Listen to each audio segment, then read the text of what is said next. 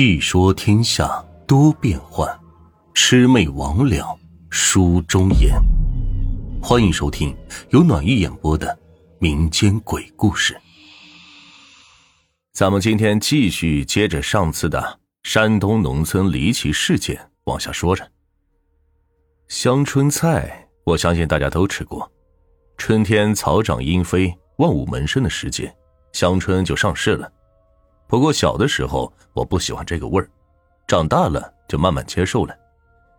在农村长大的孩子应该都知道，还有一种树俗称臭椿，枝干叶子跟香椿一样，但是因为没有香椿特有的香味不能吃，所以被叫做臭椿。记得小时候经常到臭椿树上捉野蚕，白白胖胖的。接下来要给大家说的这棵臭椿树，还是在我姥姥村里。就在我姥姥家的隔壁。小的时候去我姥姥家玩，还没有进村，大老远的就能看见这棵树，因为它实在是太高太粗了，这粗细需要三个大人才能合抱。这高度怎么形容呢？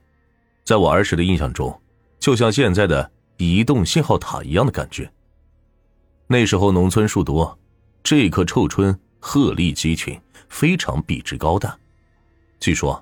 臭椿树一般很少能长成这么大的，北方农村容易长大的树一般都是柳树、槐树、杨树等等。这棵树的树冠很特别，它不像是别的树一样是那种伞形或者是杂乱无章的形状，它是一个很标准的圆形。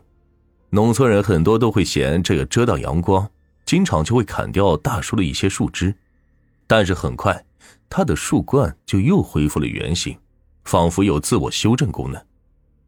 为什么这棵树一定要长成圆形呢？我妈说，村里人传说这是关老爷爷的一把伞。原来，在这棵树前面曾经有一座庙。我小的时候也不知道什么是关老爷爷，长大之后才知道，那应该是一个关帝庙了。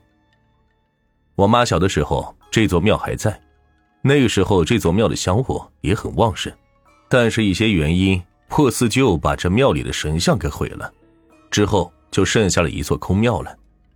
我妈那个时候也小，跟小伙伴们经常在里边玩捉迷藏。再到后来，这座庙也拆了，但是这棵臭椿树却一直存在。我妈说，这棵树的树皮里分泌一种胶状物，村里人都会拿来治疗冻疮、手脚裂口子等，还挺管用的。这棵树的主人家境不是很好，有一次想把这棵树卖了，换点钱补贴家用。要知道，这么大的一棵树是能卖不少钱的。可是蹊跷的是，当他决定要卖树，联系好人来杀树的时候，他突然是大病不起，奄奄一息。这送到医院也查不出什么毛病来，但是人就是马上要不行的样子，都要出人命了，哪还有心思卖树？这不，卖树这事儿就只能暂时放下来。可奇怪的是，这过了没几天，这个人竟然神奇般的康复了。等又过了一阵子，这人又想起卖树来了。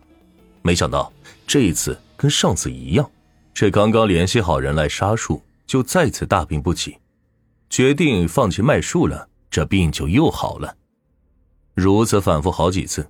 最后，这家人再也不敢提卖树的事情了。现在，这棵树已经不在了。这棵树是真正的老死的，寿终正寝。我准备下次去我姥姥家的时候，去考察考察它的旧址，看看它的树根处有没有新枝发出来。都说这万物皆有灵，这棵树究竟多少岁，村里人谁都不知道。我姥姥说，她小的时候，这棵树。就已经那么高了，再加上在庙前吃了那么多年的香火，能有一定的神通，应该可以理解的。这给大家说了我姥姥这村里的神奇的臭椿香，那接下来就给大家说一说另外一个地方——青甘岭。说这个地方可能大家不知道，其实跟我有关的就是，它是我姥姥这村后的不远处的一片荒岭。这个地方虽然荒凉，但是。却经常有村里人来这儿，来干什么？告诉你答案，你一定会大吃一惊。照我妈的说法说，她说那儿虽然是一片荒芜，也没有什么神庙祭台之类的，但是那里却十分灵验。它的灵验之处就在于它这里有药。对你没听错，就是药。这村里边谁有个头疼脑热或者身体不舒服，都会来这里求药。只要带着一张纸或者一块布，放在地上，然后人跪在地上磕几个头，念叨念叨，这纸上或者布上准会出现一些药片，非常灵验。我妈之前还曾亲自去试过，当时纯粹是看别人弄觉得好玩，也就跟着去求药。结果这真的在纸里面出现了一些药片，这药片上还印着数字、字母等等。就从这一点上看，这些药片应该是人造的。但是，这些药片是怎么出现的呢？如果说是在庙里求药，可能是有人暗中操作，类似现在的变魔术。但是，这青甘岭这是一片荒芜呀，根本就没有遮挡物供别人捣鬼呀。而且，即使你一个人去，旁边没有任何其他的村民，照样也会有药片出现。所以，应该也排除村里人捣鬼的可能。